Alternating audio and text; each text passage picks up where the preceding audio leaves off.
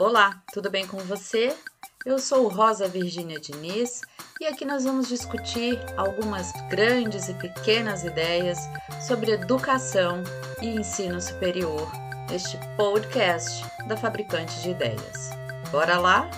Rompendo a educação. Não basta ser inovador ou gostar de tecnologia para conseguir alçar as mudanças disruptivas que são difundidas na educação em todos os níveis. Assim como não basta reconhecer que o ensino conteudista professoral está completamente na contramão das necessidades dos estudantes que se formam por aí, seja em escolas ou universidades.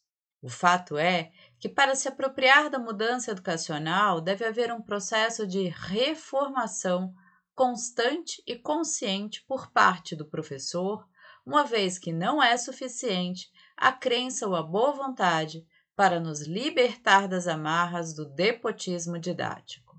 Por quê? Porque fomos educados assim e assim deformados, e retornar a esse lugar conhecido e aparentemente seguro é da nossa natureza. O ponto de partida institucional é compreender que não basta uma modificação estrutural para gerar um modelo de ensino disruptivo. Espaços alternativos de aprendizagem sozinhos não resolvem.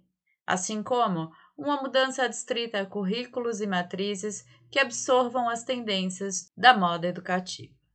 A disrupção na educação deve também considerar as próprias relações implicadas e, assim, sobressair da ideia de modismo.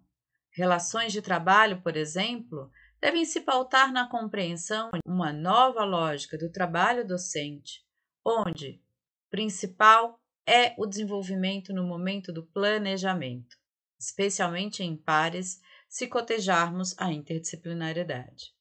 Além do mais, a formação docente deve ser ressignificada como investimento, abandonando a lógica do custo, além de um processo de fidelização docente à cultura institucional e nas universidades públicas, uma revisão das estruturas departamentais seria um salto disruptivo na evolução formativa.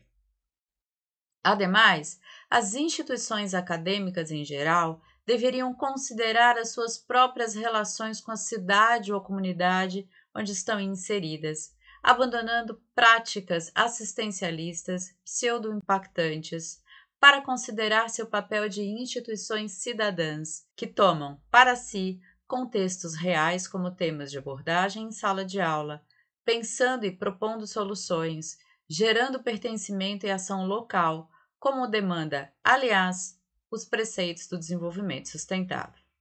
Além disso, romper com a relação dó-discente tradicional, transformando o docente numa espécie de orientador ou guia de aprendizagem, o que resulte, talvez, na necessidade de se repensar a relação docentes por número de alunos. Professar um conhecimento para 50 alunos pode ser aceitável na dinâmica tradicional, mas não é possível pensar numa condução mais personalizada para mais de 10 estudantes. Sim, eu sei, está aí uma utopia. Bem porque as instituições de ensino superior privadas no Brasil tem enfrentado uma grave crise e um alto percentual de escolas particulares simplesmente fechou as suas portas. Mas não será exatamente esse o ponto de mutação, como diria Capra? O lugar onde é preciso rever e modificar para não fenecer? Para onde iremos pelos caminhos que insistimos em percorrer na educação? Se a educação potencializa uma nação, Vamos mesmo morrer impotentes por falta de coragem de superar desafios? Esses são apenas alguns pontos a serem pensados, refletidos e transformados em ação. Não é preciso mudar tudo ao mesmo tempo agora, mas sem dúvida é preciso dar o primeiro passo para tornar a experiência de aprendizagem revolucionária para estudantes, professores, instituições e comunidades. Gostou dessa conversa? Compartilha aí e visita o site da Fabricante de Ideias para descobrir uma diversidade de conteúdos que poderão te apoiar no exercício de uma docência de qualidade para o ensino superior. Apoiar conteúdo de qualidade é um ato revolucionário. Acesse, apoie-se e apoie a Fabricante de Ideias. Olá, tudo bem com você? Eu sou Rosa Virgínia Diniz e aqui nós vamos discutir algumas grandes e pequenas ideias sobre educação e ensino superior neste podcast da Fabricante de Ideias. Bora lá? Rompendo a educação. Não basta ser inovador ou gostar de tecnologia para conseguir alçar as mudanças disruptivas que são difundidas na educação em todos os níveis.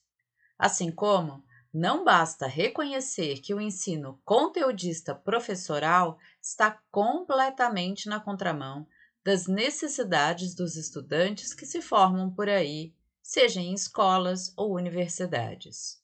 O fato é que, para se apropriar da mudança educacional, deve haver um processo de reformação constante e consciente por parte do professor, uma vez que não é suficiente a crença ou a boa vontade para nos libertar das amarras do depotismo didático.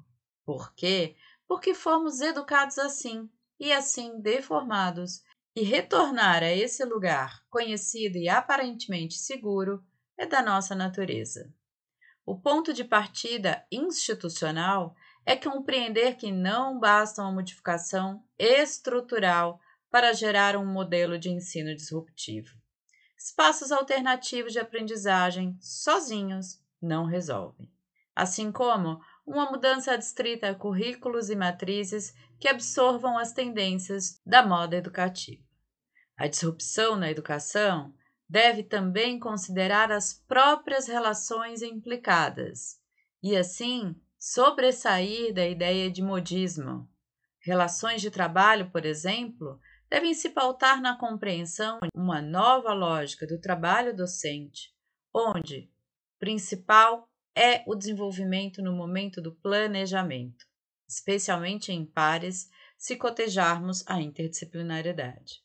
Além do mais, a formação docente deve ser ressignificada como investimento, abandonando a lógica do custo, além de um processo de fidelização docente à cultura institucional e nas universidades públicas, uma revisão das estruturas departamentais seria um salto disruptivo na evolução formativa. Ademais, as instituições acadêmicas em geral deveriam considerar as suas próprias relações com a cidade ou a comunidade onde estão inseridas, abandonando práticas assistencialistas pseudo-impactantes para considerar seu papel de instituições cidadãs que tomam para si contextos reais como temas de abordagem em sala de aula, pensando e propondo soluções, gerando pertencimento e ação local, como demanda, aliás, os preceitos do desenvolvimento sustentável. Além disso, romper com a relação dó-discente tradicional, transformando o docente numa espécie de orientador ou guia de aprendizagem, o que resulte, talvez, na necessidade de se repensar a relação docentes por número de alunos. Professar um conhecimento para 50 alunos pode ser aceitável na dinâmica tradicional, mas não é possível pensar numa condução mais personalizada para mais de 10 estudantes. Sim, eu sei, está aí uma utopia. Bem porque as instituições de ensino superior privadas no Brasil tem enfrentado uma grave crise e um alto percentual de escolas particulares simplesmente fechou as suas portas. Mas não será exatamente esse o ponto de mutação, como diria Capra? O lugar onde é preciso rever e modificar para não fenecer? Para onde iremos pelos caminhos que insistimos em percorrer na educação? Se a educação potencializa uma nação, Vamos mesmo morrer impotentes por falta de coragem de superar desafios? Esses são apenas alguns pontos a serem pensados, refletidos e transformados em ação. Não é preciso mudar tudo ao mesmo tempo agora, mas sem dúvida é preciso dar o primeiro passo para tornar a experiência de aprendizagem revolucionária para estudantes, professores, instituições e comunidades. Gostou dessa conversa? Compartilha aí e visita o site da Fabricante de Ideias para descobrir uma diversidade de conteúdos que poderão te apoiar no exercício de uma docência de qualidade para o ensino superior. Apoiar conteúdo de qualidade é um ato revolucionário.